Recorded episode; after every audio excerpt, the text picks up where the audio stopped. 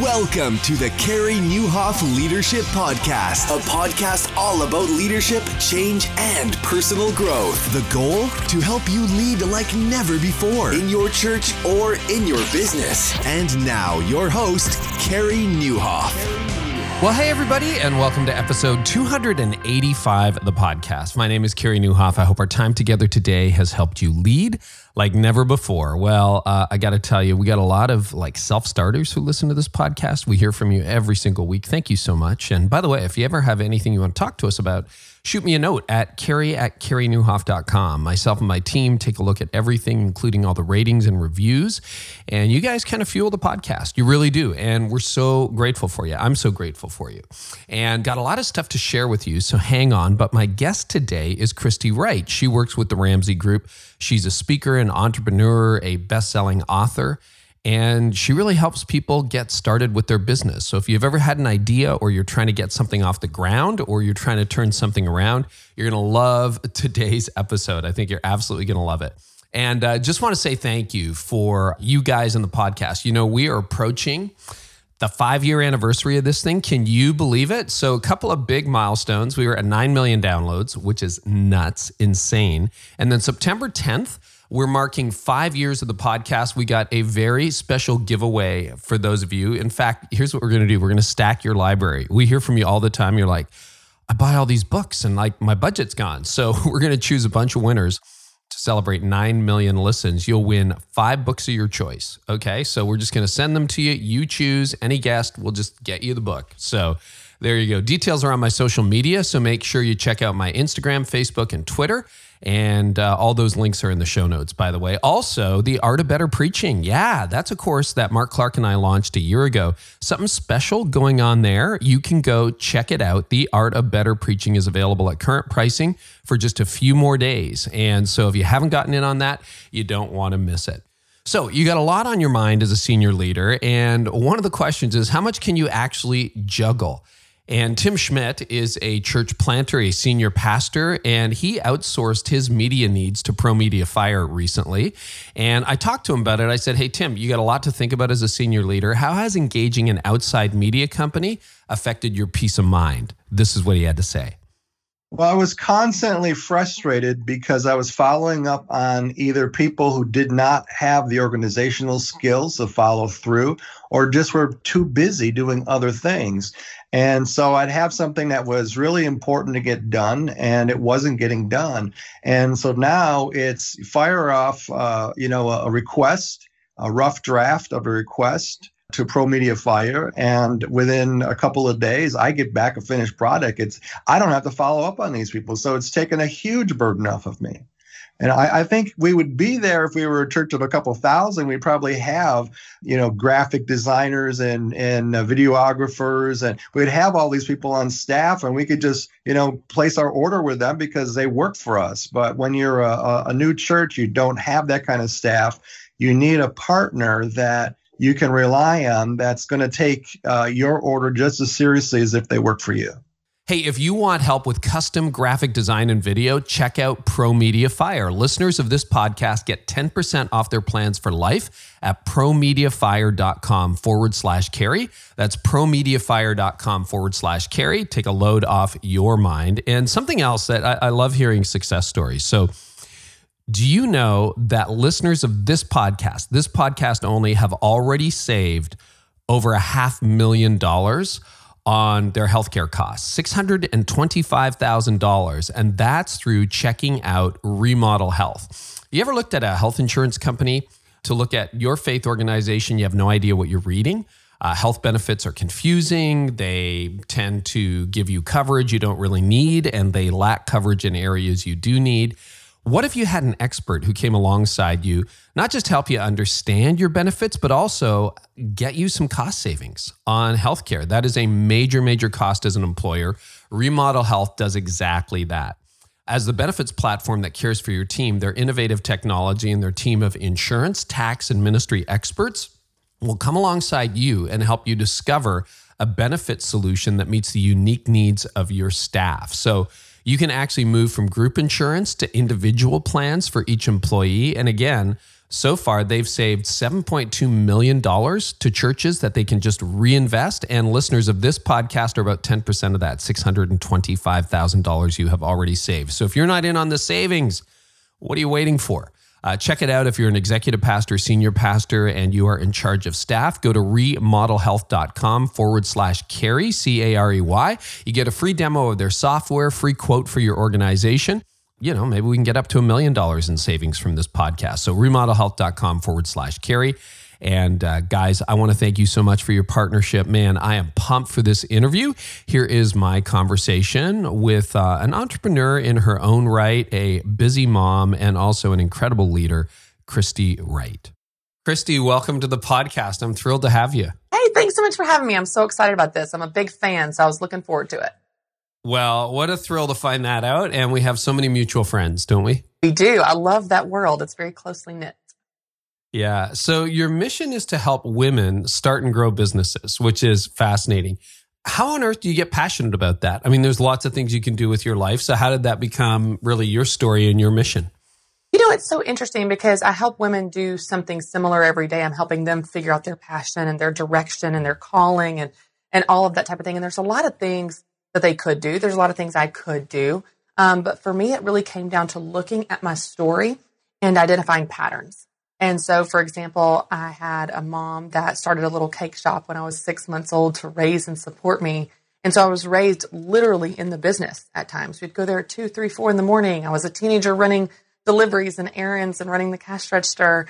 And oh, so this is what your mom did? Yeah, she she ran a business. That's how she raised me and uh, made a living for us. And so I had this front row seat to watching this woman build a business and raise me and make it work. And so that obviously was very uh, instrumental in my growth and development. But then I went on to college and pursued a degree in business. I started my own side business when I was 23 to help pay my rent at this farm yeah. moved to. And then I became a certified business coach. And then I really started to see this trend in the marketplace of you've got more access to starting a business now than ever before. The risk is low, the cost is low. It's so easy. You could start a business tomorrow with nothing more than your idea and a Facebook page. So you're seeing millions and millions and millions of Americans starting side gigs and side hustles and starting their own thing. Freelancers, independent workers. There's about 44 million Americans that are working as freelancers right now. Well, you have these people coming into the market and it's fun, it's creative, it's easy, it's exciting, but then it gets overwhelming well, yeah. how do I sell without being pushy? And how do I set myself apart from the competition? And how do I price? And how do I pay myself? And, you know, how do I, what about taxes and trademarks? And so I thought, well, I can help people, you know, like I can, I can help people with the business side of things so they can do more of what they love and less of what they don't and really simplify that for them. And, and I think a lot of people have this myth, especially when they get into business and it gets hard, they think, oh, I'm not cut out. You know, that fear creeps up, mm. the imposter syndrome. I can't do it. I don't have a business mind. I don't have a business background. Who are you to do this? That's that voice in our head. And I thought, you just need what anybody needs. You need a little help. You're doing something new. And so that's really, uh, for me, is seeing the patterns in my story combined with the need in the marketplace. I thought, you know what? This is something where I can add value. What did you do when you were 23? What was your side hustle? So I had always had this dream from the time that I was growing up to live on a farm. I had an aunt that lived on a farm. I had never lived, lived on a farm. I was a suburban city girl. And, but I just saw her life. She had animals and this big companion dog and a big white SUV. And she was just so awesome. And I was like, I want that life. But in my mind, moving to a farm with animals and horses, I'd always loved horses, was something I would do when I was like in my 50s or 60s when I could afford it. Yeah. And, you know, that seemed more practical. And um, I really feel like God brought me to this farm when I was 23 years old. It was 40 acres. It was for rent, which was weird to not be for sale because I could have never bought yeah, it. Yeah, yeah. And um, it was three times the rent that I was paying at the time. But I thought I could start a side business, boarding horses. There was an 11 stall barn on the property, and I'm an entrepreneur. I'm a problem solver, so I'm like, oh, I can make this work. So I moved to the farm with the plan to start a side gig boarding horses to help pay my rent, and that's exactly what I did. No way. Yeah. And so you moved to a farm when you were 23 years old and figured out how to finance that? Uh, yeah, I just, I just, yeah. the rent was about 1500 a month. I could afford like 500 because I was working, by the way, full time in a nonprofit, like in full time right. and nonprofit is like 80 hours. Yeah, yeah, exactly. so they gave you twelve dollars a month whether you needed it. Or Right. not. I was making, I did the math that I was making less per hour than the lifeguards that I managed that were 16 years old. So I was working nonstop at the Y. So I couldn't afford the rent, but I thought if I just get a few horses here to board, that will offset the cost and I can make rent. And so that's what I did. And then I got animals of my own. I got my own horse, um, a beautiful Tennessee walking horse. And then I got um, a couple of fainting goats off Craigslist, which by the way, Carey, if you've never Googled fainting goats, like, please do that because they're hysterical. They serve- Fainting goats. Yes, they served no practical purpose on this farm. They're purely for my entertainment because when they get startled, they pass out and it's hysterical. like just, That's the best. I just Google it. I think I'm. I, I, I will Google that. hey, All right, hundred bucks Wait, for two uh, fainting goats. I'll Willie tell you what, Holly Beth, was put worth that in the show notes, like fainting goats. We need some YouTube videos or something. That'd be great. It's amazing. And then I got uh, Oh. Penny Donkey, had some barn cats, and just did the whole farm life for a couple years. So, did the risk scare you? I mean, that thousand dollar a month gap is pretty big. Put whatever because it's it's it's two x your Right. three x. You know what you can put into it. Did that? Are you are you afraid of risk? How do you how do you manage that, particularly as a young person? oh it's interesting. I think different people are wired differently. Yeah, they are. my husband, for example, is very conservative. He's very cautious. He doesn't like risk. He likes the safe route. I'm very entrepreneurial. I'm an Enneagram eight. I'm a like, I'm to make it happen. I don't know how, but I'm going to make it Okay. I'm, I'm going to kind of figure it out as you go kind of girl. And so what's so interesting is I see a lot of entrepreneurs that are wired, very entrepreneurial. They're problem solvers. They're like, I don't have the perfect path of how this is going to work out. I just know that I'm going to make it work out. And sometimes that drive can be very motivating because you have to. Now, I work with a lot of women, not a lot, but I work with some women that their income from their side business is supplemental income. And so it's not needed. So they don't make very much because they're like, Oh, so it's like an, Seriously? what, like an artificial cap? yeah, Or- yeah, it's just like it's, it's, they're not as motivated because they don't have to have it. If you've got to have it, like when my mom had $64 to her name and started a cake shop, she had to make it work. She didn't Yeah, have an option yeah. not to. That survival mentality um, can be very motivating. It also can scare people and be paralyzing if, if, if you're very scared of fear and risk and that kind of thing. But it also, for certain types of people, it can be almost like this adrenaline of like, we better figure it out because I got to make rent. It's interesting because I'm entrepreneurial too. I'm an Enneagram eight. Right. Is that a typical profile for an entrepreneur? Like, do you find certain numbers coming up? And I promise not to make this the Enneagram podcast, No, no, friends, no, but totally. uh, I am fascinated by I am it. too. It really, and Ian Morgan Cron's been on. Annie, our mutual friend's been on. And, yes. uh, she just did Ennia Summer, I which know. was fascinating. I know.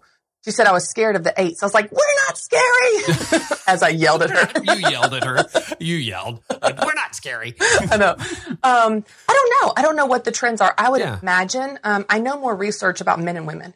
So, for example, research shows that little girls tend to be more fearful than little boys. It's fascinating. Little girls Hmm. break sooner when riding their bicycles than little boys do. Little boys Really? are more um, risk takers, which any moms of boys can go, amen. Uh, I raised two boys. Yeah, they broke bikes in themselves. Yes. Yep. And they, they, it's research says they're slower to learn from calamities. I'm like, well, that is true.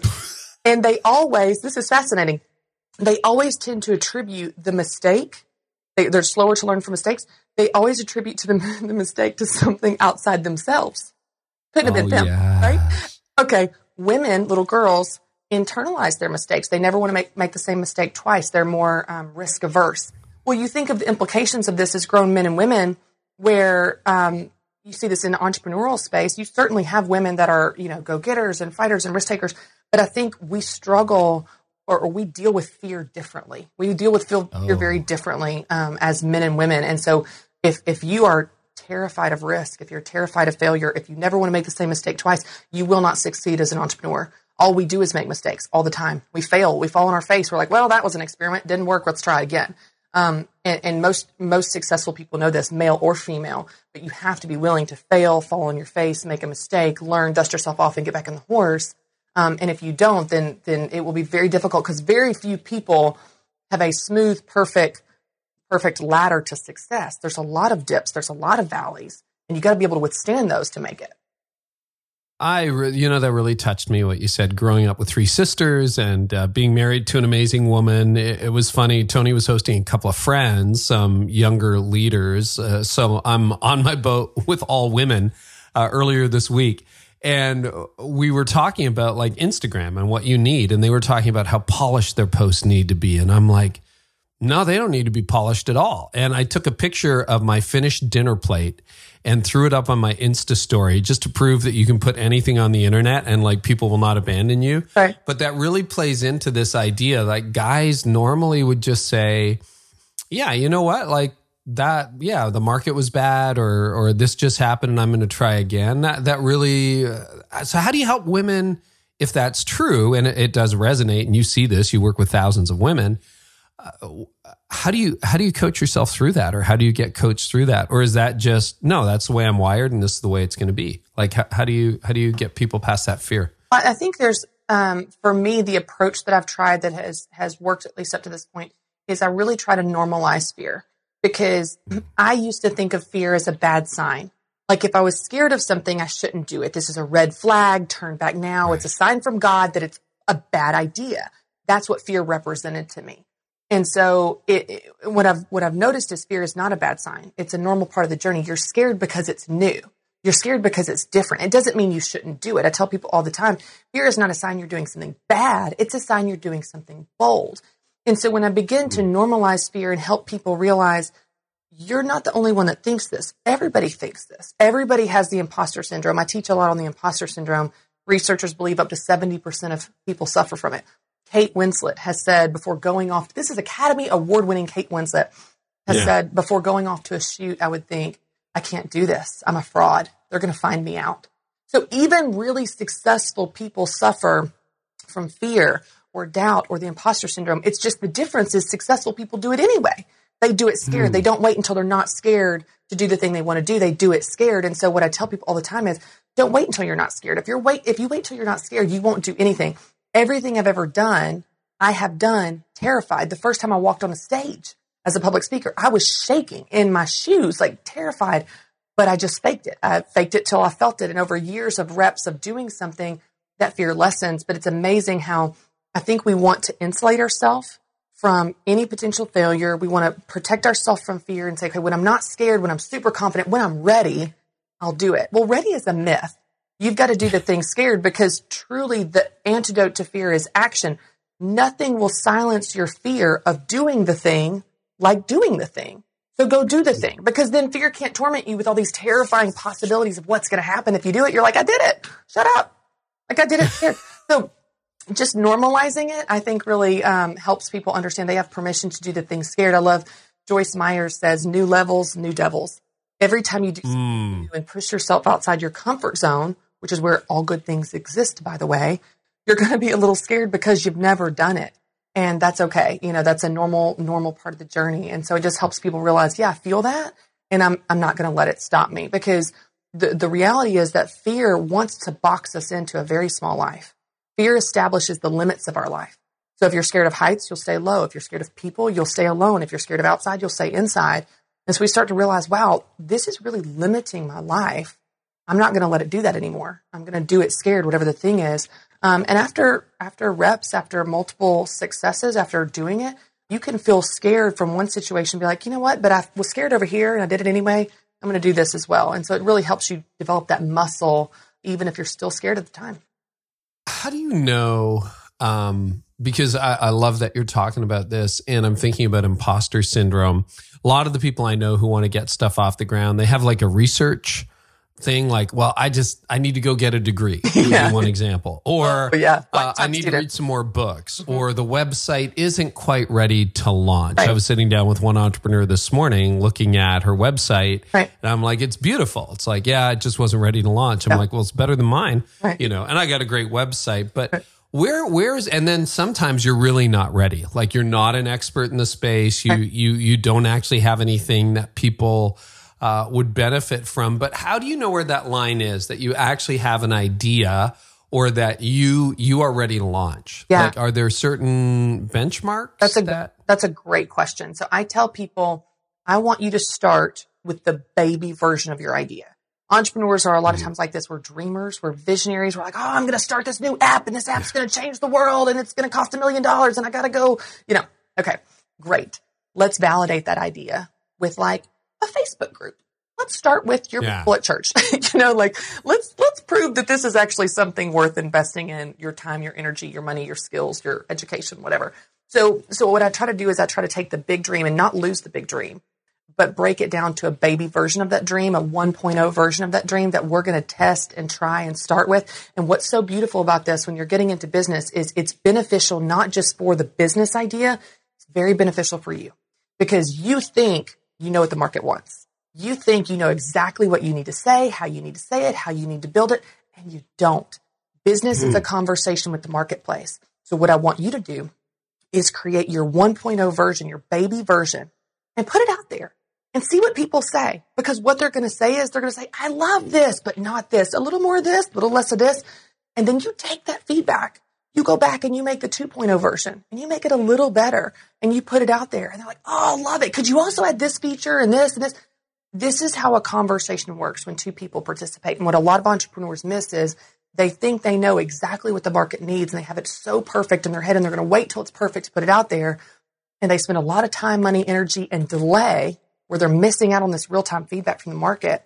They finally launch something at some point that they think is perfect. It's not perfect. You're never done iterating. You're never done improving. We're always listening to the market because it's this conversation. And so what's happening in that process when you do a little at a time, even though it's not this big splash, here's my new app, is not only is the business idea getting refined and validated and improved, you're learning your business skills.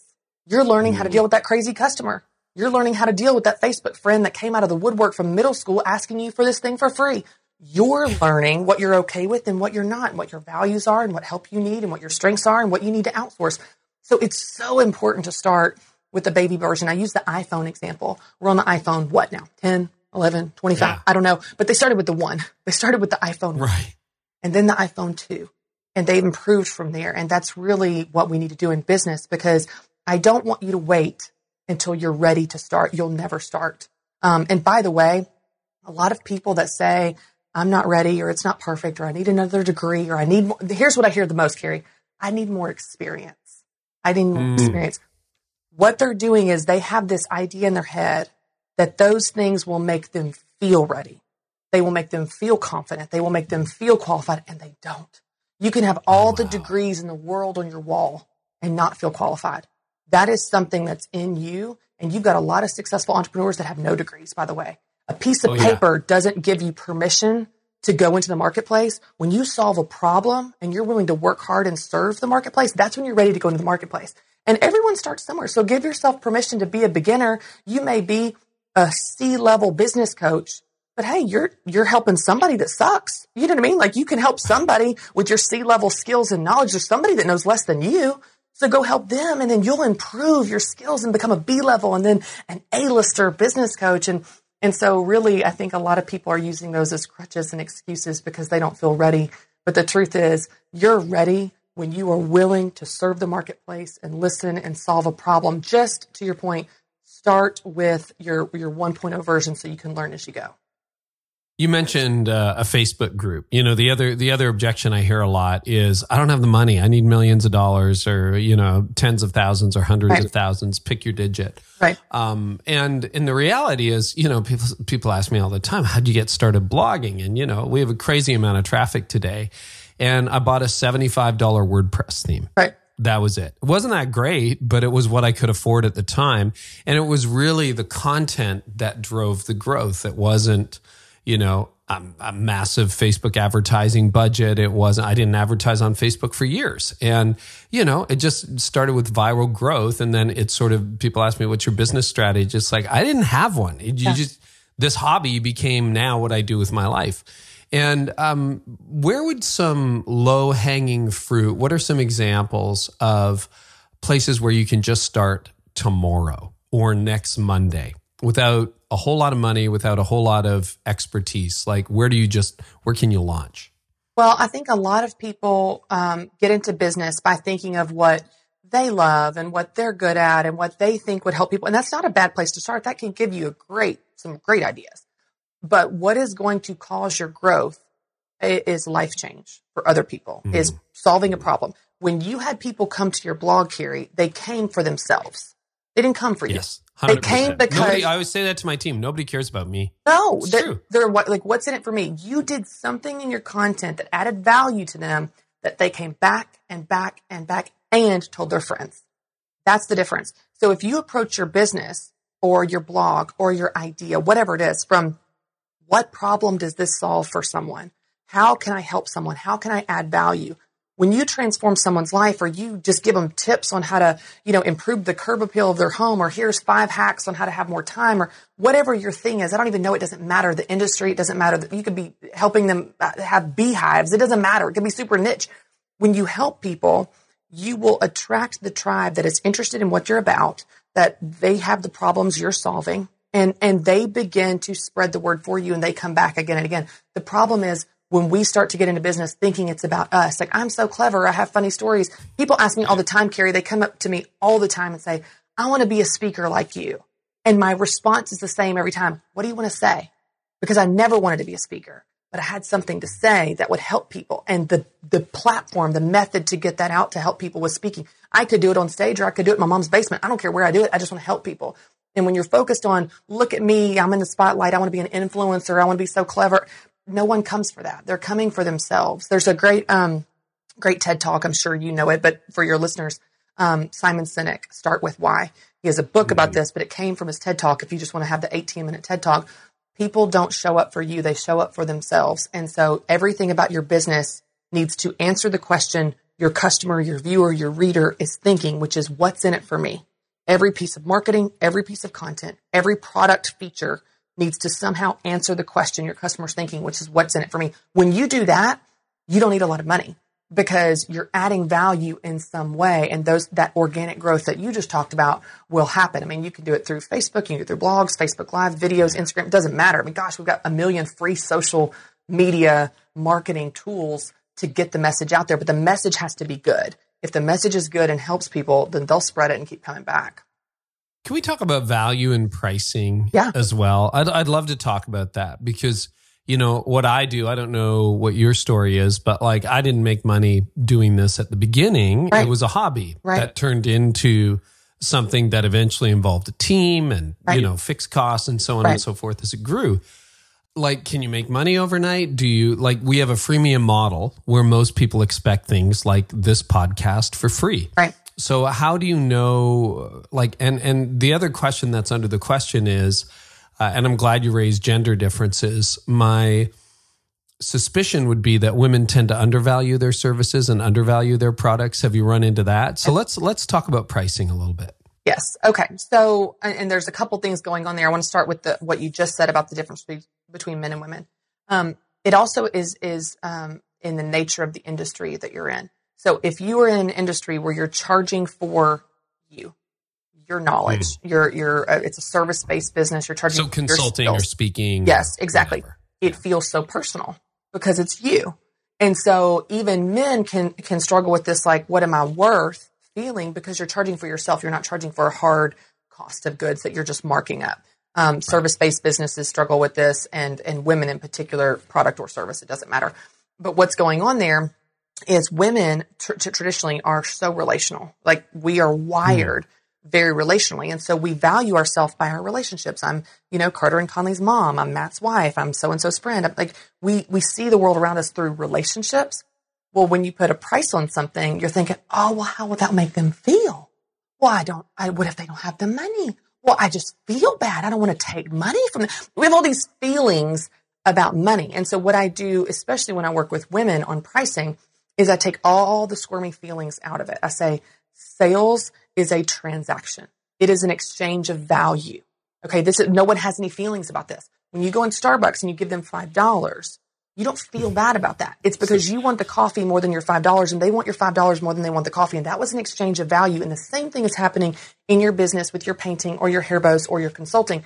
It is an exchange of value. That person wants your knowledge and expertise and life change. Again, solutions to their problems. It, it has to have a result here more than they want their $100 a, an hour or session. And you want that $100 more than you want whatever's going on in your head that's going to help them. So I take all the emotions and, and squirmy feelings out of it. But you made a great point. I think you need to know your industry. Like if if if you're going to charge for a podcast, like do something amazing because podcasts yeah, yeah, better be free. really good to be behind that paywall. Yeah. yeah. But but that doesn't mean that you can't have different legs of your business. And I tell people all the time, um, you need to know what purpose any given leg of your business is going to do. For example, I used to blog all the time. As this business grew, that wasn't a good use of my time. We weren't actively monetizing it. It wasn't going to be one of the core aspects of either marketing or providing any product or service. And so we just kind of let it uh, go on maintenance mode. We'll post some new articles every now and then, but it's it's not a core part of my business. And that was a strategic, intentional move. My podcast, however, is my podcast is not charged. It's free, but it drives other things that we're doing in the business. But we do have other things that we monetize from events to books to planners to my coaching group and that type of thing. So you just need to know what purpose it serves. And if you're not seeing a purpose in what you're doing, don't don't it. If it's not somehow driving an aspect of your business, then it's a waste of your time.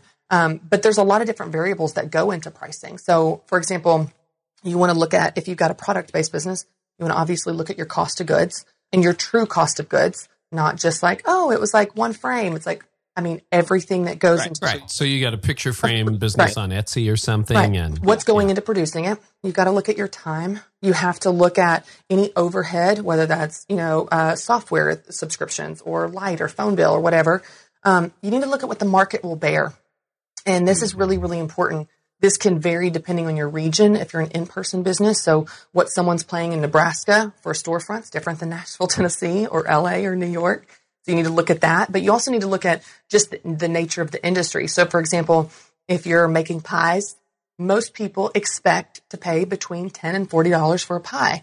If your pie is two hundred dollars, it better make me lose weight. Like they're, they're that's way outside the range of what pies go for. So Yes. you need to understand that. The other thing I teach people is if you're in a product based business, it will have a much more narrow range of what you charge for that product because typically the product based business is based on the cost of goods plus a markup. So that's just how that business is structured. If you're in a service based business, the range of what you can charge is uh, basically it's limited. insane. It's all over the place. Right. place. So you could have a public speaker or a photographer or a coach or consultant that will do something for free and a hug, and you're just going to cook them dinner because they're getting started. And you've got people that are $250,000 for a one hour keynote as a public speaker. And so the range is just insane. Now, that obviously is based on your credentials, your experience, your portfolio, you know, your, your and demand. yeah, demand, all of those things. But I think when you understand the business that you're in, then you begin to pull from these different variables and you're still going to come up with a range. People think it's a perfect pricing formula. We're all testing and iterating and trying things like we're going to try this and we're going to try this. It's never set it and forget it. Um, you're always trying to adjust, but you, if you know the business you're in and you know the business model of how you're monetizing what you're trying to do, you've got a free podcast at the top of the funnel, but that's driving book sales that's driving a subscription model. If you begin to understand how these things interact in the customer journey as someone moves through a relationship with you, as they get to know you, like you, and trust you more deeper in the funnel, then you come up with a range that you feel pretty good about that's working for your business and working for the marketplace. And that's something that's really good business and you don't feel bad about. And so when I sell a book and someone comes up to me and says, Oh my gosh, I'm so excited about this book. Like, do you think it'll help me?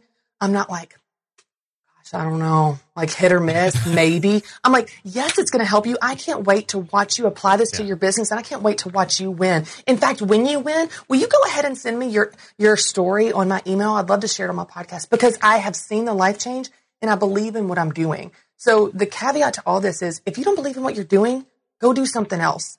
But if you believe in it, you have a mm-hmm. responsibility to share it with the marketplace because people need what you have to offer, and it's your job to tell them about it. I imagine this is fairly easy, Christy. Once you get started, you're out of the gate, particularly with personal services. You can figure out, okay, you know, I'm sold out at X price. Perhaps the market can withstand a price increase for whatever I'm offering.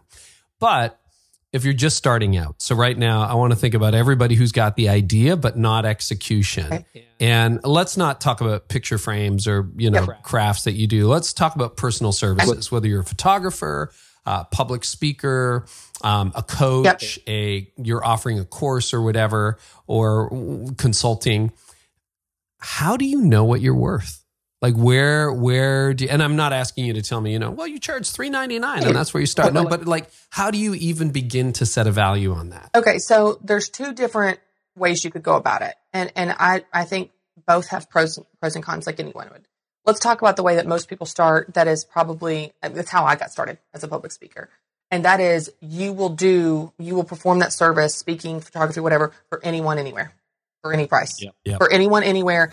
And what's amazing is you are learning and growing so much through that those reps. It's what it, it, it's it's more for you than it is for them. But what will happen is you begin to get your name out there. You begin to get um, referrals and word of mouth. You it starts to build this portfolio. Now you have a sizzle reel as a speaker. Now you have a portfolio as a photographer. But you're willing to do the grind. But what, here's what I would encourage you to do, and this is for you again, for you and for the market. Set a date range you're not going to do this free grind forever and market yourself as the free person. What you're going to do, this is what I did when I became certified as a business coach. So when I went through all of these courses, it was about a year and a half of courses. Part of the last bit to, to be credentialed to go before the board for your certification is you had to have 400 hours of paid coaching services while you were in class. So you're still not certified, but you need 400 hours that showed that you, you had 300 hours of free, but you also needed 400 hours of paid. So I had a little blog at the time. This was way before I did a, you know, became a Ramsey personality or anything like that. But I was like, this will just be fun on the side. And I put on my blog and on Facebook and all the social media said, Hey, I'm working towards my life coach and business coach certification. I need a, a, some hours that are paid. I'm offering a special introductory rate for these three months. So from August to October, I'm only going to charge $25 a session here's the form sign up. This is this is the time frame in which you can get my coaching services for very very cheap. And then after that i go to my normal coaching rate. And so what that did was again it's kind of that um, urgency of the timeline the deadline kind of like the farm rent story. But what it does is it creates this time frame that people are like oh well i want to support her. She's getting credentialed. Like she's starting out. I'm getting to support her. I'm also getting coaching services for super super cheap. But then come october 1 those prices went up to a normal starting rate, which was like $75 for a session, which is normal starting right. rate. Which what they'd see in the in the wider marketplace. Yeah, and you and you kind of go from there. But you're you're saying on the front end, hey, I'm getting started. Help me out. Here's an introductory rate, but it's good until this date and and you're communicating to them i'm taking it serious come october 1 and you're going to take it serious come october 1 and what's great is when you've added value for three months to these people at $25 an hour a lot of them will make the jump with you because they want to stay yeah, they're you. real happy to right. pay you more. Right. You've solved their problems. You have added value in some way. Because you, you have to do that regardless of the price or what you're doing. So that's one one one approach is just so for the life coaching that or the business coaching that's what i did there with the speaking. I just spoke to anyone anywhere. Carey, I have spoken at family reunions, high school reunions, high school cafeterias. I have spoken at a, literally t- entire uh, classroom auditoriums that are seated for 500 people when two students showed up and it turned out they got extra credit is the only reason they came. I have been in auditoriums where two people showed up. One fell asleep, I kid you not, and one talked on her cell phone, not texted, talked out loud. So I'm like, and baby step four There's is nobody there. No, I mean, the stories that I have, they have, I have spoken at a family reunion where they fed me refrigerated chicken fingers and saved me a seat at the kids' table. I kid you not. Like, I was, the, for all the famous stages I've been on, for all the 12,000, 20,000 people, I have had so many more stories that are so less glamorous. But here's what I found is you have got to be faithful in the small things before God can trust you with those bigger things. If I was not faithful in those stages, if I didn't give it my all and I phoned it in and I was like, well, you jokers aren't even paying attention. So I'm just going to, you know, halfway do it. That's developing poor character in me. And so instead I showed up at every event and I gave it my all as if it was the most important event of my life. And from, from growth, from, you know, 10 years of doing this, the stages got bigger, the audiences got more full, the clients got better, the fees got higher, the word of mouth referrals got, you know, more, the word spread but it has you have to give yourself permission to be a beginner. So photographer, whoever, be willing to provide that service to anyone anywhere for the reps, for the portfolio, for the getting started, or for a lower rate, for a cheaper rate, but set a time on it. Say, I'm I'm gonna take events that look like this or clients that look like this at this rate for this time frame, and after this, I'm gonna get serious. And all that time, by the way, you're marketing yourself. You're not waiting until uh, okay. charging the real rate to start marketing. You're marketing yourself in that. This is your on ramp And then when you actually are saying, Hey, here's my real rate. I'm taking clients and so on. You have built that demand up for that three months or six months or whatever your season is, but it's for you and for them to know, Hey, I'm putting the word out there. Get in while you can. And then we're going full steam come this date. Oh, that's good. Anything else on pricing? I think you need to, it really comes down to you feeling confident in the value that you provide. Because if you don't feel confident in the value you provide, if you don't feel confident in your business, if you don't believe in your business, no one else will. But here's what the, the implication of that is. If you believe in your business and you stand by your price and you stand by your value, your worth, whatever that is, then you have got to be okay with people not paying. It. You have to be okay with losing customers. You have to be okay with people going, will you do it for cheaper? And you say, no, I won't. Because what's going to happen is when you put a price out there, what, let, us just, let's say it's a service based business. Let's say that you're a wedding planner and your rate is 10% of the total wedding budget. Okay. This is, I'm just sure. making this up, but the, the, hypothetically. And you've got someone that comes in and goes, Oh, well, I really want this service, this package, you know, which is like you, you know, 24 seven being on call for them. And I only want to pay, you know, $200 you have to be willing to turn down that client. Now, I know you feel like you're leaving money on the table. I know you feel like you're hurting their feelings, but here's the, pro- the problem is when you take that client, you are devaluing your service and you're removing the possibility that you're going to get the 10% of the big budget client.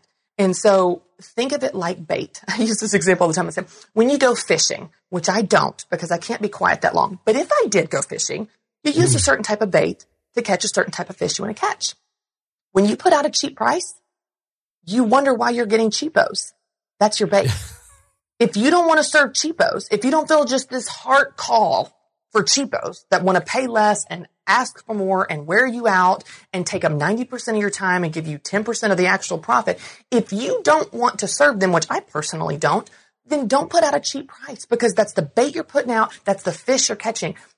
Put out the price of the type of clientele you want to serve because your target market is the group of people that want what you have to offer and they're willing to pay the price you charge. And let me tell you something. When you find that person and they are out there, the sales are effortless. You don't have to twist mm. their arm. You don't have to talk them into them. They're like, where do I sign? Here I am. I'll give you an example, Carey. If I saw an advertisement, I like to get massages. I have, you know, knots in my back and stress and tension and whatever. I just, it's fun thing to do. If I saw an advertisement for a $25 massage? No, thank you. No, thank you. I want to pay more. I want to pay uh-huh. at least $75 for my massage because I believe that that is not a good massage. That is not the value there. That is probably sketchy and weird. Like there are people that want to pay more. Go find them. Let them be your customer. And so, so often I just see women and I say women because I work with women through business boutique, but I think anybody can be guilty of this where they put out a cheap price and then they wonder why they're not making any money. money. I'm like, you're the business owner. You set your price. You're attracting that type of person by the price you put out. Change your price. Change your person you're hmm. attracting. One of my uh, submissions in life, I have many, is to cure broke thinking in the church hmm. because we, the churches, as, as we know, not always, but often are filled with what you call cheapos. The people who sit on the board and go, how much for that speaker? How much for this? And it's almost as though the less you pay, the better we do, the better. Right. That's their whole definition of stewardship is how cheap can you get it, totally. which is why we all had the Kool Aid without sugar as kids, which oh is why everything was watered down and bad coffee and the whole deal. But that translates to you know everything from the contractor on the building to uh, the supply preacher to uh, somebody you bring in as a consultant, etc. What would you say to, uh, and I know cheapos don't listen to this podcast, but just so that the leaders who do can go back and have a line uh, for the cheapos there, how do you argue your way into a fair price that you would pay on behalf of a charitable organization or a business for services that are valuable? Well, I think everything that you just described is people looking only at price, not looking at hmm. value price is only an issue if you don't believe the value's there. Um, and that's true for any consumer. That's that whether you're in the church or not. Like if I believe that this product is going to provide me with more than what it costs me, then I'm going to buy it and I'm not going to feel bad about it. Assuming I have the money. Now, if someone just does not have the money, that's that, that's not that that's not an option for them. But assuming someone has the money and they're on the fence about something, if they believe that value, that service is worth it, that product is worth it, then they will pay it happily thrilled. The problem with that mentality is they're looking at the price regardless of the value. They're like, I will leave 10 times the value on the table because I don't like that. I'm just, uh, it's very small thinking. It's Yeah, very, yeah. it's very, um, narrow-minded thinking, which if we want to get biblical about this, I mean, if you look at the examples of scripture, if you look at the parable of the talents, we are called, we are instructed to go and multiply what we've been given. And if you're not faithful with a few things, God's not going to give you more to mismanage. But mi- mismanage doesn't mean being cheap. It doesn't mean skimping. Jesus gave the best wine. Like there, there's something, mm-hmm. I feel like we are having a terrible reputation and testimony when we're leaving crappy tips and we've got crappy Kool-Aid and we've got crappy speakers and we've got crappy, we should have the best. Um, there's an awesome uh, person I would refer you to, uh, or, or thing, resource I'd mention. I interviewed Stephanie Meeks. Uh, she's the owner of Five Daughters Bakery here in Nashville, and she's this unbelievable, unbelievable Christian. Like her, her faith is like she just shines when she's in a room. And I asked her this question because her donuts are stupid expensive, Carey. Like they're crazy. Okay. How much are they, Heidi? Like they're they're probably six bucks a piece, probably. I mean, they're Okay, for a donut. one donut. Okay. They're crazy expensive. And I asked her one time, I was like, and they're really good. Okay. They're really Yeah, good. yeah, yeah. They She's got lines out bucks. the door at multiple locations all day, every day. Okay. So th- this business is not struggling, but she's a believer. So I was like, I got to know, like, how do you charge so much for your donuts? Like, do you feel, and she said, it's not that I feel like I should charge less because I'm a believer. I feel like I should charge more because I'm a believer because I'm stewarding what God has given me. I want our brand and our business and our donuts to have the best reputation of the most expensive, the most quality, the most, the best experience. She goes, I don't want us to be the cheap brand. I don't want us to be the, the, the brand that is like, as a believer, I feel like I have even more responsibility to charge more. And she didn't, she never saw charging more as taking advantage of someone. She saw it as this, um, stewarding and the reputation that her business had. It, she explained it way more articulately than me. But on this podcast, she, it was just amazing. Her answer flipped the whole question on its head. It was like, as believers, shouldn't we have the best? Shouldn't we have the best speakers? Shouldn't we have the best churches? Shouldn't we have the best Kool-Aid? Shouldn't we have the best of everything? If the value's there, you don't want to get taken advantage of, but if the value's there, that we should honor someone for the work that they do. We should honor someone for the value that they provide. And um, it's really sad when people miss that because the church is missing out on benefiting from all of those solutions and services and quality because they're only looking so small minded at whatever this amount is. Um, but I, I- I think for in the church or out of the church, we see that happening. No, I, I so appreciate what you're saying, and we'll link to that. That's an episode from your show. Yeah, it's a business podcast? podcast. It's an older one with um, Stephanie Meek, but it's Yeah, we'll link. her to it. story's We'll link to it. beautiful. Yeah. Yeah. No, I'd love that. And I think there's a difference between opulent and excellent value. I think there's a difference between that. And our, our, you know, whenever I price something, I hope that people think it was worth more than what they paid. But, you know, whether that's course or whatever it happens to be. What do you do? Because you raised this earlier, because this is a problem for a lot of self employed people. You've got the people who want it for free. It's like, well, we're friends. Just come and do it for free. Or, uh, hey, we've never paid that amount. Will you do it for, you know, a fraction of what you normally charge? Uh, what's your advice to entrepreneurs when that happens? So if you're a, if you're a believer, then I like I'll tell you here's my here's my protocol for that, and then there's always the disclaimer if God leads. If God Hmm. leads you to do something, then you obey. But God is not leading you to just be a doormat. So we need a plan for how we're going to handle things, be a good steward of our business, and not get run over and taken advantage of.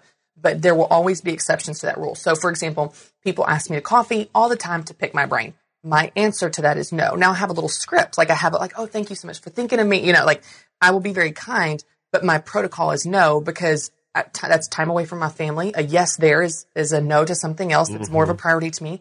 And that's also how I make a living is through my coaching services. So I'm not going to dilute those by just going to coffee for all these. Right. Coffee equals coaching And the brain solve my totally. problem not for me for for it. free. Yeah.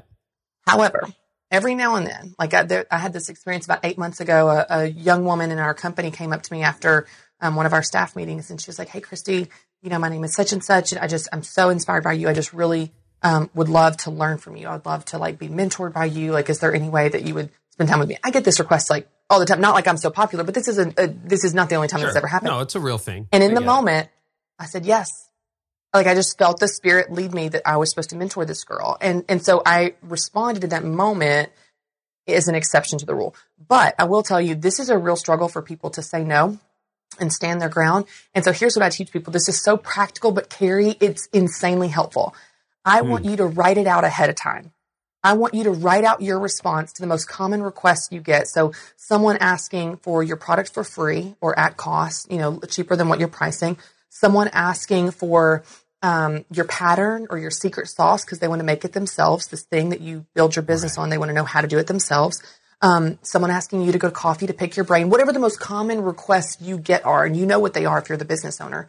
I want you to go ahead and script out your response. And you can work on it, you can tweak it. I want you to script it out exactly what you're going to say in a way that feels authentic and true to you, but stands your ground. And the answer is no.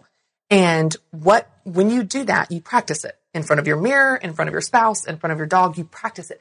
And then the next time someone asks you, when that person comes out of the woodwork on Facebook from middle school and they want you to be their realtor for free, because remember, y'all go way back, you have right. got your response. You don't feel caught off guard. You don't feel put on the spot and you are able to answer in a way that is authentic, that you don't end up resenting yourself and regretting it later and trying to wriggle out of it, which is I want your word to mean something. I want you to be credible and not right. say yes. You don't want to really, say yes on no. the spot and then email right. back later yeah. and go, actually. Yes. Mm-hmm. An honest no is always better than a dishonest yes. We're going to ha- have our word mean something so you script it, you practice it, and then when you're put on the spot, uh, you have that response in your back pocket. So I'll give you an example. My husband is brilliant at this, Carey, because I have a lot of ideas. I'm an entrepreneur. I'm the excitable one, as you can probably imagine. My husband is practical, logical, conservative, all that. So I got new ideas, like 500 a day. And he will say no to me about something. And he never even says the word. It's brilliant and it's so kind. So here's what it looks like. It looks kind of like the feedback or criticism sandwich. It's like he starts with something really nice and affirming and then politely declines without even saying the word and then ends with something affirming. So would, a conversation would go something like this and they can use this in their business. Yeah, yeah. I'd be like, oh, Matt, I've got this great, brilliant idea. We should totally redecorate our entire living room again. right? Like I would just make this up. and he'll be like, wow, man, you are just so creative. You're so good at design. Um, I don't think we have the bandwidth for any more projects right now, but I just love how creative you are. Now, that was so mm. nice. But the answer is no. We're not doing another project. Right. We're not redecorating. So you can be so kind. If someone says, you know, Christy, I want to take you to coffee to pick your brain, or hey, can you help me move this weekend? Or hey, can you raise my children or provide chili for the potluck? You can come up with a response. It's like, thank you so much for thinking of me. I'm not going to be able to fulfill that this weekend, or this is not a priority right now, or, um, you know, I'm maxed out, but I hope you guys have an awesome chili cookout, you know, or whatever the thing is. You can be so kind but you, the answer is still the same. The answer is no. And I think it's really the, the key to this is preparing ahead of time. You have to prepare ahead of time because if not, when you're on the spot, you will over explain or you'll say yes and try to wriggle out of it later. And so instead, prepare ahead of time, script it, practice it, and then you're ready. And of course, there's always the disclaimer if you feel the Spirit leads you, then certainly obey if there's someone you're supposed to bless. Yeah, it's kind of what Andy Stanley says. Sometimes you do for one what you wish you could do for everyone. Like I'm having lunch with somebody next Monday and he just asked. I get lots of requests and normally I say no because otherwise I can't write, I can't lead, I can't preach, I can't do what I'm called to do. Right. But I'm like, no, I can I can meet this guy. And uh, you know, it was just something that really caught my heart in the moment. I'm like, yeah, this one I'm gonna do. The, the so, other thing I think is important is to remember my mom told me this growing up, and this is so simple. Um, but I think women that are really relational, we get caught up in the emotions of the moment and we oh, I feel bad and all that. But my mom gave me this great line, and I actually used it today, believe it or hmm. not. Um, she said, Christy, if someone is going to have the nerve to ask you, you have to have the nerve to say no because they had the nerve to ask you. They had the nerve to initiate that request. They had the nerve to lowball you. They had the nerve to whatever the thing is. You've got to meet them there. And just because you can do something does not mean that you should. Just because someone needs you doesn't obligate you. So I'll give you a really practical example. This was literally like an hour before I came into the office to do this interview with you. Um, we're trying to sell my older car, and the guy that was interested in buying it is like deep in the Dave Ramsey tribe. He's like, "Oh my gosh, you're Christy Wright." Like he knew me, so I was like, "Oh, I just want to be anonymous. Like I just want to be a mom." And if you give it to me at this price, I'll be debt free. I'm like, I'm like I just want to be like a normal person selling the car. So anyway, of course, we had the list price, expecting to negotiate, and I had a range, and I had a bottom dollar that I was willing to accept for selling our car, all based on research and all that stuff. And he offered me the, he didn't know that, but he offered me with the lowest I was willing to accept. And I thought, okay, this is a Dave Ramsey guy. He's an honest guy. He's paying cash. Like he's got a young family. So in my mind, I'm like, yeah, I feel good about that. Like I feel good about taking this amount. That was that. So we agreed on that price. And he was like, well, I want to get it inspected. And then, you know, we'll do all the paperwork and over. I was like, okay, great. So we get the inspection back and there's some maintenance things it needs, which it's a 10 year old car. Of course it does, but it was nothing alarming. And he offered me less he said, um, he said, I want to take this off the price. And then, you know, would you accept this offer? And I said, no. I, I, you know, said, I've already taken a lot of money off of it. And I said, but I totally understand if it's not a good fit for you. Thanks anyway. And I was willing to walk away. And it was like, if he had the nerve to ask for less when I'd already given less, offered, you know what I mean? Like taken less, then I had to have the nerve to say no. I had to have the nerve to walk away. And, and you can do that with your time. You can do it with your money. You can do it with whatever, but people will always ask for more and more and more and more. And at some point, you have to realize, hey, if they have the nerve to ask, I have the nerve to protect my stuff, my resources, my time, my energy, my money, my things. And, um, and, and, and you don't just have the right to protect those things. You have the responsibility to because no one's going to protect your time. No one's going to protect your business. No one's going to protect your bank account if you don't. It's your job. And we are called to be stewards. By the way, it's not even yours. It's God's. We're called to be stewards of that. So you have to be smart with that. I so appreciate that. You know, there's something under that, Christy, that's really kind of interesting to me uh, under the variety of examples. But yeah, a car is a really good example of that. Like, you know, the value of the car based on the blue book, black book, or whatever yeah. is between X and Y. Right. And he wanted to go below that. It is easy to walk away from a transaction like that because you're like, well, there's some other guy who might pay me in the middle of the the range or the top of the range, you know, and then we can deduct the maintenance from there. But when it comes to personal services or, you know, shooting a wedding or planning a wedding or whatever that happens to be, you have to actually feel that there's value right. in what you offer. Well, and what you're trying to find as a business owner, but as a consumer as well. Like if I was in his shoes, this is what I said to him whenever we were negotiating the first time to get to the first amount. I said, I want something. I want a deal for me and a deal for you. So, and yeah. this goes back to the church broke mentality. Okay if if the church will not pay a, a, market value for services and products, they're putting people out of business and they will not have those options for products and services in the future. You need to find the middle ground that is a value for you and a value for them. And so I'm never like if I'm if I'm quoting things and I quote things all the time personally and professionally, I'm never trying to get the cheapest the person that I'm just going to wear them out and they're not even going to make money. I want them to make money because I want them to stay in business because I want to use them again. So you're trying to honor the work that they're doing and you're also trying to get a good deal for you. But to your point, if, if you believe the values there, then you don't mind paying that. I'll give you an example of, of having a wedding planner. Hiring mm-hmm. a wedding planner was really hard for me because I'm very creative. I'm good at events. I'm like, I can do this myself. This is a waste of money, right? So I sit down and it's this um, woman that is actually a family friend. So I was like, this will automatically, I know she's going to give me a good deal because we're friends and that kind of thing. So I'm already kind of like, okay, let me go the a little bit cheaper than like, you know, just some random stranger in a, in a wedding planning business. So we sit down. I was like, explain to me how this works. I was like, how much is it and what does it involve? And she kind of showed me her packages and she walked me through like her actual packages and what she charged. And I'm still struggling with it. I'm still like, I don't know if the value's there. That's what I'm struggling with. I don't know if the value's mm-hmm. there. I don't know if it's worth this amount of money or any amount of money because I just, I can do it myself. And then she said something to me and I use this as marketing. Uh, I use this when I teach marketing all the time because it's brilliant. She said something that made me get the value and made me feel something. So like if you're if you're marketing your business and you're using all this marketing language like we lead to transformative results in your business for the future yeah. and beyond, no one gives a crap. That's a bunch of marketing language that doesn't make people feel anything. Let me tell you what Jenny said to me when I sat down to her with her and I was skeptical about this wedding planning. She said, I do everything so that you can show up to your wedding as a guest. I said, where do I sign? Because I got it. It, Sold. it made Sold. me feel something. I got the value. I was like, I'm going to show up to my own wedding as a guest. I don't have to do anything. I don't have to write checks. I don't have to orchestrate the florist. I don't have to you're going to do everything so that I can show up to my own wedding as a guest. That visual, like I've got chilled, it made me feel something. And people make purchases based on how they feel. So you need to, mm. as a marketing side note here, communicate your value that makes people feel something, that makes people care, that makes people get it. I'll give you another example. This uh, friend of mine, April Perry, she runs a business that helps people become more organized and productive. Okay. Those words are accurate. They're also boring. I know that I need mm. more organization. I know I need more productivity, but that doesn't make me feel anything. So when she's saying, Hey, my $300 course helps you be more organized and productive, I'm like, yeah, yeah. Yeah. We Right? can all be more organized. and Yeah. Like I'm sure that's valuable. I'm, but is it $300 valuable? I don't know. And she's like, here's what I do. I help you get the piles out of your house. I said, Oh, where do I sign? Because I'm- I'm, surrounded by piles, laundry piles, paper piles, rock piles, dump truck piles.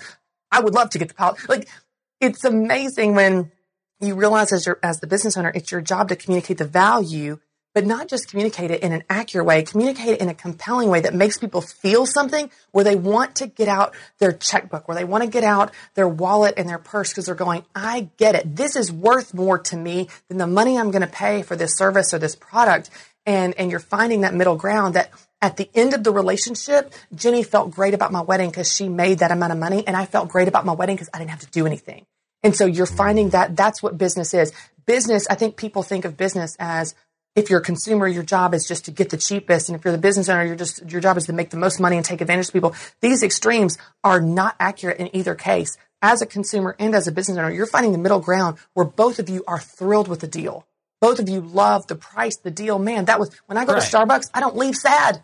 I'm real happy about having my own coffee. And you would replay that wedding scene that you talked about with Jenny, your planner, all day long, right. over and over again. That's right. Right? It's like, yeah, you'd hire her again in a heartbeat That's right. Because you got to go to your wedding as a guest. That's right. Well, I did not intend to spend most of this uh, episode talking about pricing, but this has been a fascinating conversation because it's the the most granular we've ever gotten on value and pricing and valuing yourself, and I think that's a real issue in a lot of circles. Plus, you know, the whole broke mindset that church leaders struggle with. You know, cheap is more expensive in the long run, for yes. sure. Yes. Um, what other issues, as we sort of wrap up, what other issues do you see entrepreneurs facing or want to be entrepreneurs facing that you're like, wow, yeah, this is on my top five, top 10 list of things that I'm always talking about? Yeah. So we, we hit on a little bit, but I would say the number one is fear. And we talked about that. Mm. The money is certainly a piece about it. We talked about that a lot. Third, this is the one we just hit on a little bit, but time management. It's just male or female, any stage of life. How do you do it all? You're never off. You're always connected. Mm-hmm. And I would say, I- you know, I have several different kind of tips and teachings on life balance and creating your version of balance. What does it look like as an entrepreneur? But I will tell you the thing that has just really been on my heart the last year is the importance, unbelievable importance of seasons. Because I think we mm-hmm. approach our life from this perspective of January 1, I'm going to set goals and resolutions. And by God, in June and November, I'm still beating myself up because I didn't keep those things. Well, your life has changed. The priorities I have in January are different from June, are different from October. And so just assessing your life and your priorities from a seasonal mentality as an entrepreneur or not is really, really important. And Ecclesiastes talks about the value of seasons. There is a seasonality to what we do. And so, um, if you look at your life from any small block of time, from a micro level, you, you can make assessments about yourself that are not true. When I was on book tour for two and a half weeks, I didn't see my kids hardly at all. I was trying to get my book out in the world. It was a two and a half week book tour. If you look at that, go, oh, I'm a bad mom. I'm the worst mom. I don't know my kids. What are they doing? No, if you look at it like that, no, in that season, the priority was launching my book. That summer, my priority was not going in the office. It was hanging out with my kids, taking them to the zoo, going to the playground. In a different season, my priority might be training for a marathon. In a different season, my like right now, my priority is getting ready for Mary Grace, my daughter that's going to be here in September. I am trying to get the rooms rescheduled. We've got bunk beds going in. We've got the nursery getting flipped. Like we've got all these. That's the priority this season. That won't be the priority in the fall. In the fall, it's going to be just being a mom of a newborn. So just the seasonality to our lives, I think has such value because it gives you permission to reset your priorities based on the season that you're in and not feel guilty of, oh, I work too much or I seem, I don't work enough or I, you know, my house is a mess. Well, my house is a mess right now because I got two young kids and a baby on the way. Like, that doesn't mean I'm a bad mm. mom. I'm a scattered mom. I'm a messy mom. I'm in a season of toddlers. So It just gives you this permission to realize that this is a season and it's not who you are. It's not your identity and it's not a reflection of who you will always be, but it gives you permission to live in that season, embrace that season and, and know that it will have an end. And there will be a time that I wish there were little fingerprints all over my front door like my in-laws do right now. That season will change. What are some of the rhythms, habits, and disciplines that have helped you launch really a, a massive platform of your own, business of your own, coach, be a mom, be a wife, and still have time to do interviews like this? Like, what are some of the rhythms and practices that are working for you? Well, on a tactical level, um, tactically, I use time blocking. So I will mm. block segments of time. So right now I'm writing a devotional and I can't write a devotional in 30 minute blocks. So I've blocked the month of July. This is the only thing I'm doing today other than writing the entire morning. And so I have long blocks of time, not in and out of a lot of things. I'm also very proactive about my schedule where I go into my week ahead and I put on there what the most important priorities are and everything else has to work around that. I think a lot of people are very reactive with their schedule. Stephen yeah, Covey talks 100%. about this. He says, don't prioritize your schedule. Schedule your priorities. So don't move around puzzle pieces that are already there. Go ahead and put the puzzle pieces on that you want. Schedule your priorities and everything else falls around that. And so it gives you this ownership of being proactive. Just because someone puts an appointment on your calendar doesn't mean you have to go. Doesn't mean you have to accept it. it, and, it and you realize you're in charge of your life. You're in charge of your time. You don't have to say yes to everything. So time blocking is a very tactical one. Also, what we talked about earlier, just saying no. I say no to a lot of stuff and I've gotten really good at it. And so I feel guilt free when I do it. Um, not 100% of the time, but I tell people all the time saying no is a muscle. And if you never mm. use it, then it's a little weak. And so when you start lifting those weights, it's a little wobbly at first, but the more you do it, the better you become. And eventually you feel powerful, like you actually have a say in your own life. Imagine that. And so, um, saying no is a skill to make sure the only things on my schedule are the things that are really, really important to me. Like I'll give you an example. Um, even as we're looking ahead with um, me being out on maternity leave one in September, I can't just go dark for three months. So yeah. we have crammed 12 months of work into eight months. I've gotten my podcast recorded through February of next year.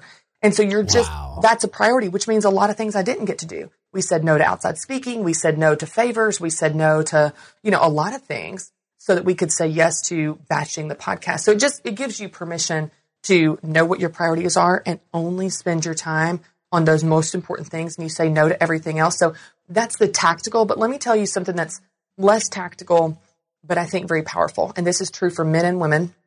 And this has um, been transformative for me in terms of life balance. Um, I have realized that the source of my guilt with my time between the work and home and kids and all that kind of stuff, especially as a mom and a mom of young kids and all the pressures and all that, what that means. I've realized that my guilt always comes from focusing on where I'm not.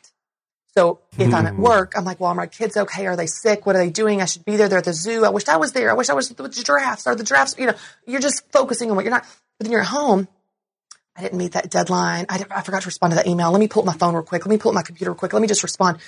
If you're always so focusing on where you're not, then you always feel guilty because you're never focused on where you are and you're never actually present where you are. Well, I'll tell you when this really hit me. It was when my son Carter, he's now four and a half. I was dropping him off at daycare for the first time.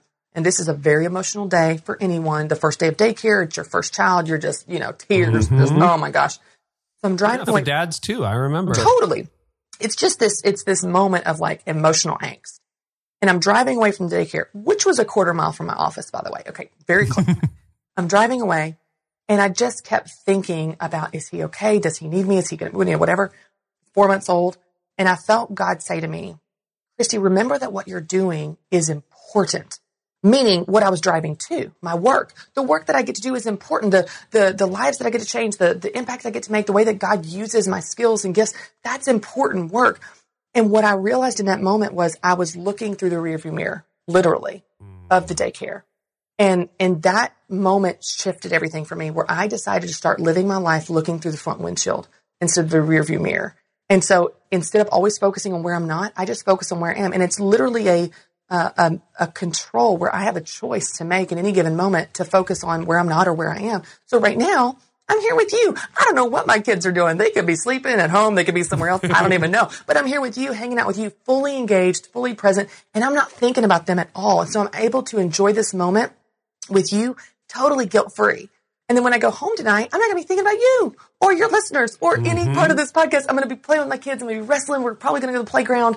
I'm going to be totally present with them. And so it's just a matter of choosing to intentionally shift your focus from always looking in the rearview mirror of where you're not to looking through the front, front windshield of where you are. And then you give people an incredible gift. You give them your presence. And in our overconnected culture, that is an unbelievable gift to give someone your undivided attention, but it also allows you to shake that guilt. You can also do that, by the way, with your to do list. You know, I think a lot of people do this. They have a to do list of 75 things. They do 73 and they focus on the two they didn't do. On the two they missed. That's right. And so instead, focus on what you did do. Focus on where you are. Focus on what you have accomplished and be proud of that. And that'll help you shake the guilt and actually be present in the moment that you're in.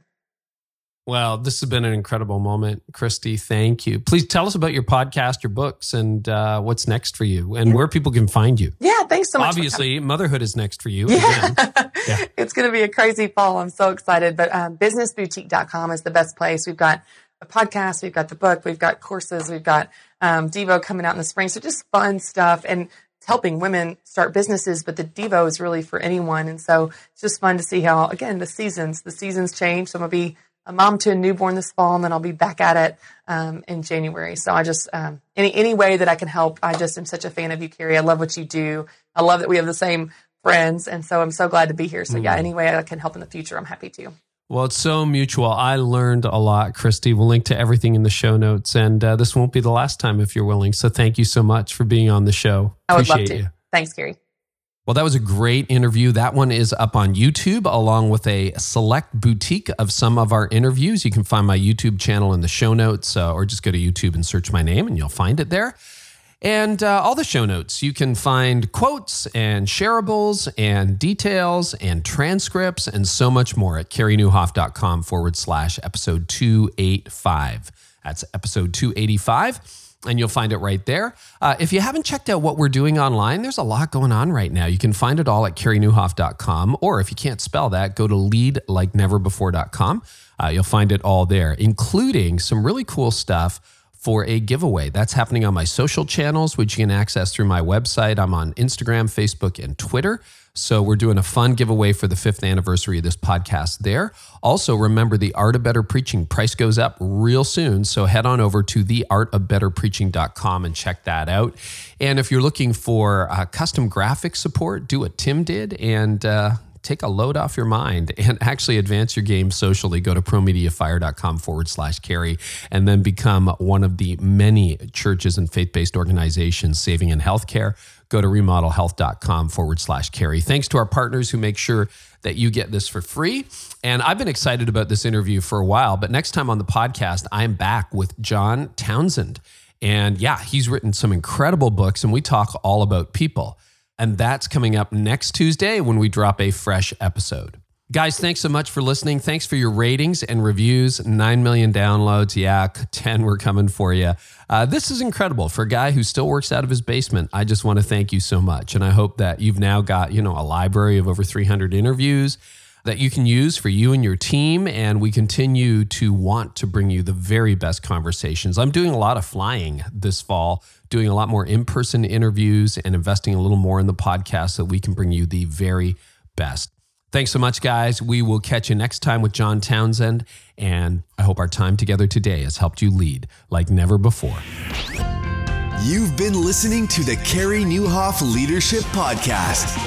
Join us next time for more insights on leadership, change, and personal growth to help you lead like never before.